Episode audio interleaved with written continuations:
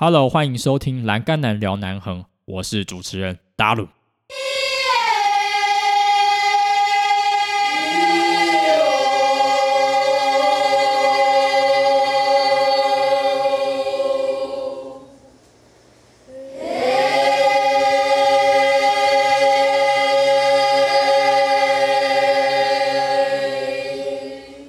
在上一集呢，我们用现代的角度来探讨大坡池。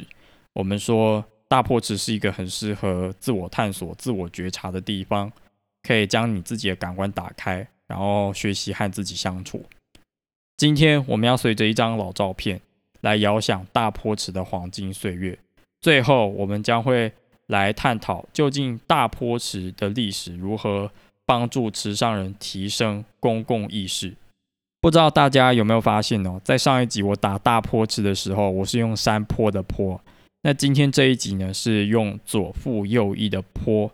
其实这个坡字呢，个中学问很多。清领时期的时候呢，池上因为当时来说是一片新开发的园地，清领时期清朝政府就把这边称作为新开园。那这边大坡池其实就存在了。那日治时期。大坡这个地区呢，由于腹部的坡以讹传讹变成山坡的坡，那所以山坡的坡就从日据时代沿用到现在。那这边大坡池呢，大坡池之上，所以池上就是因为在大坡池之上而得其名。那在原住民的角度来说，池上阿美族人很多，那阿美族语呢叫做 vanau，中文叫做池子的意思啊。其实这个阿美族语呢，我在搭火车的时候就听过了。因为花东线的区间车呢，就都会念一串阿美族语。比如说到池上的时候，句尾都会说“那下到晚闹”。一听到晚闹的时候，就会特别和池上连接哦，我就知道池上就到了。只是当时还不知道晚闹是阿美族语，直到我最近因为要录这一集，然后查了很多资料，才知道晚闹是阿美族语。所以呢，在阿美族人里面，van now 就是指池上。好啦，又到我们的 cover story time。首先，我要先感谢万安社区发展协会，在我工作的同时，能够也让我保存这张老照片。那 d a l 就留给大家几秒钟的时间来看一下这一集的老照片 cover。Let's go。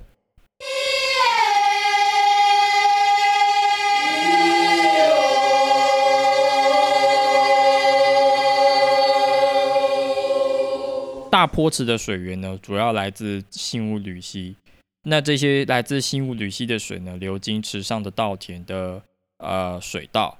那这些水道的水在通通都汇流到大坡池里面。那相传呢，在一九四五年以前，这边大坡池的面积呢，水域面积大概是五十三公顷。那如果说包含湿地的话，大概约有七十八公顷。就连我们现在的忠孝路呢。有一部分都还是属于大坡池湿地的哦。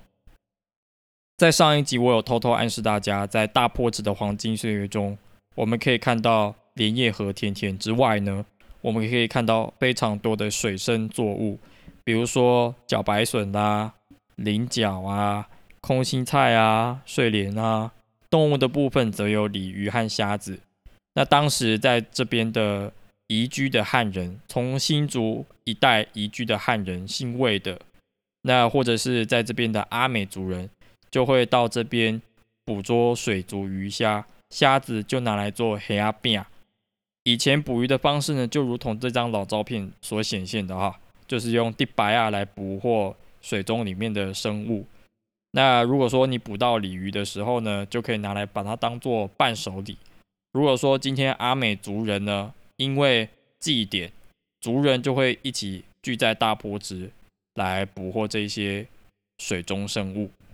那相传这时候的池上便当呢，里面的主食包括鱼和香，都是从大坡池里面捕捞出来的啊。所以如果说能够长在这个时代，我们或许可以吃到最纯粹的池上便当。一九六零年呢，可以说是大坡池的鼎盛之年。大坡池里面的池上垂纶的意象呢，获选为台东十景之一，就是描绘大坡池里面的鲤鱼生态非常的丰富。除了这一些多元的湖边景色之外，冬天还可以看到候鸟来台过冬。只是这个景象呢，好景不长。从民国六十年开始，大坡池饱受着台风的摧残，水域面积逐渐减少，甚至一度减少到两公顷而已。有人说，这原因可能是因为过去山坡地种植太多浅根植物，导致大雨来的时候会引发很严重的土石流。民国八十年代呢，则是一个非常有意思的年代啊。当时台湾前烟角木，然后股市上万点，所以呢，大家都变得很有钱。那国民旅游这个词儿呢，就从当时冒出来。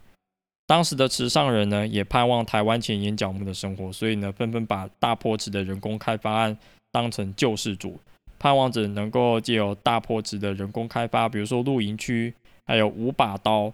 五把刀，我后来去查过照片，其实蛮难看的哦。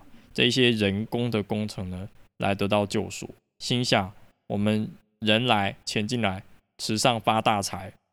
当时就觉得说，开发。就是等于创造现金流的唯一方式。什么叫做开发呢？在比如说在台东，我建很多跟在地没有连接的人工设施。就以大坡池为例，当时就盖了很多大型停车场，然后设置把甚至把大坡池定位为露营区。所以呢，当时就盖了有一些停车场啦，然后还有露营区，甚至破坏了大坡池原本的泉眼。水底生态呢，全部变了样。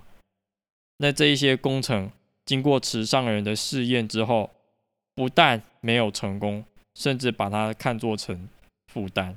那这些水泥工程呢，也没有增进池上人的荷包，那更是为大坡池留下不可抹灭的破坏啊！那公司当时有个节目叫做《我们的岛》，在民国九十一年的时候是。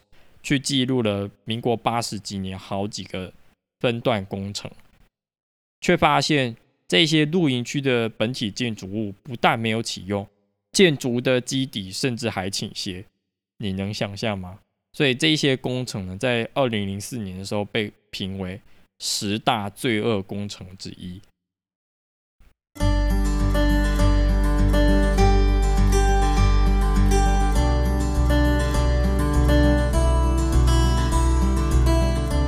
二零零二年呢，又是另外一个关键年。当时台湾刚加入 WTO，池上的农夫正思考着有没有什么方法能够在 WTO 强敌环伺的竞争下脱颖而出。他们呢就想到绿色生态，那生态旅游这个词儿呢，也就在池上人之间慢慢发酵。当时呢就开了很多公听会，讨论如何解决大坡池人工岛。淤积造成大坡池水流堵塞的问题，所以呢，当时居民的公共意识逐渐抬头。对于池上人，尤其是池上农夫，听这种公听会，好像就在参加学术论坛的感觉。但是这无形之间也培养池上人的一种生活风格，叫做坚持。那很多池上人呢，就都有自己的看法，也顺便就在这些公听会呢。表达自己对于公共议题的关注，所以呢，居民的公共意识呢，就在这边油然而生。经过时间的证明呢，慢经济才是池上最有利的行销策略。所以呢，如果说没有在这时候培养居民的公共意识呢，就不会有今天池上的慢生活，比如说博朗大道、大坡池或者是天堂路。那现今呢？就是因为池上人的公共意识还有坚持的生活态度呢，造就今天池上在华东旅游屹立不摇的地位啊。飘鸟一九七呢是一个符合池上人心目中的生态旅游的元素，在这个活动中呢，游客可以到一九七县道以及大坡池去观赏很多结合在地的装置艺术。当你用心走完环湖步道一圈的时候，应该有发现好几个装置艺术吧？这边我想要特别点出，有一个叫做钓鱼阿公的呃漂流木装置艺术，创作者呢是范志明先生，这是他在二零二零年完成的作品。那他就是要表达说，大坡池以前用竹篓捕捉水族鱼虾的画面都没了，他就在遥想当年大坡池啊美好的生态环境。那这个阿公呢，他就是只能惆怅的看着大坡池历经这样子，不管是水泥工程的摧残，那现在大坡池还有另外一个隐忧，就是外来种非常的多，比如说是无锅鱼。所以呢，最近池上乡公所都会办说，呃，钓鱼的活动，有很多居民就会在这边钓鱼，然后钓几公斤可以到乡公所去换农会的礼券，这样的活动来鼓励大家维护大坡池的生态。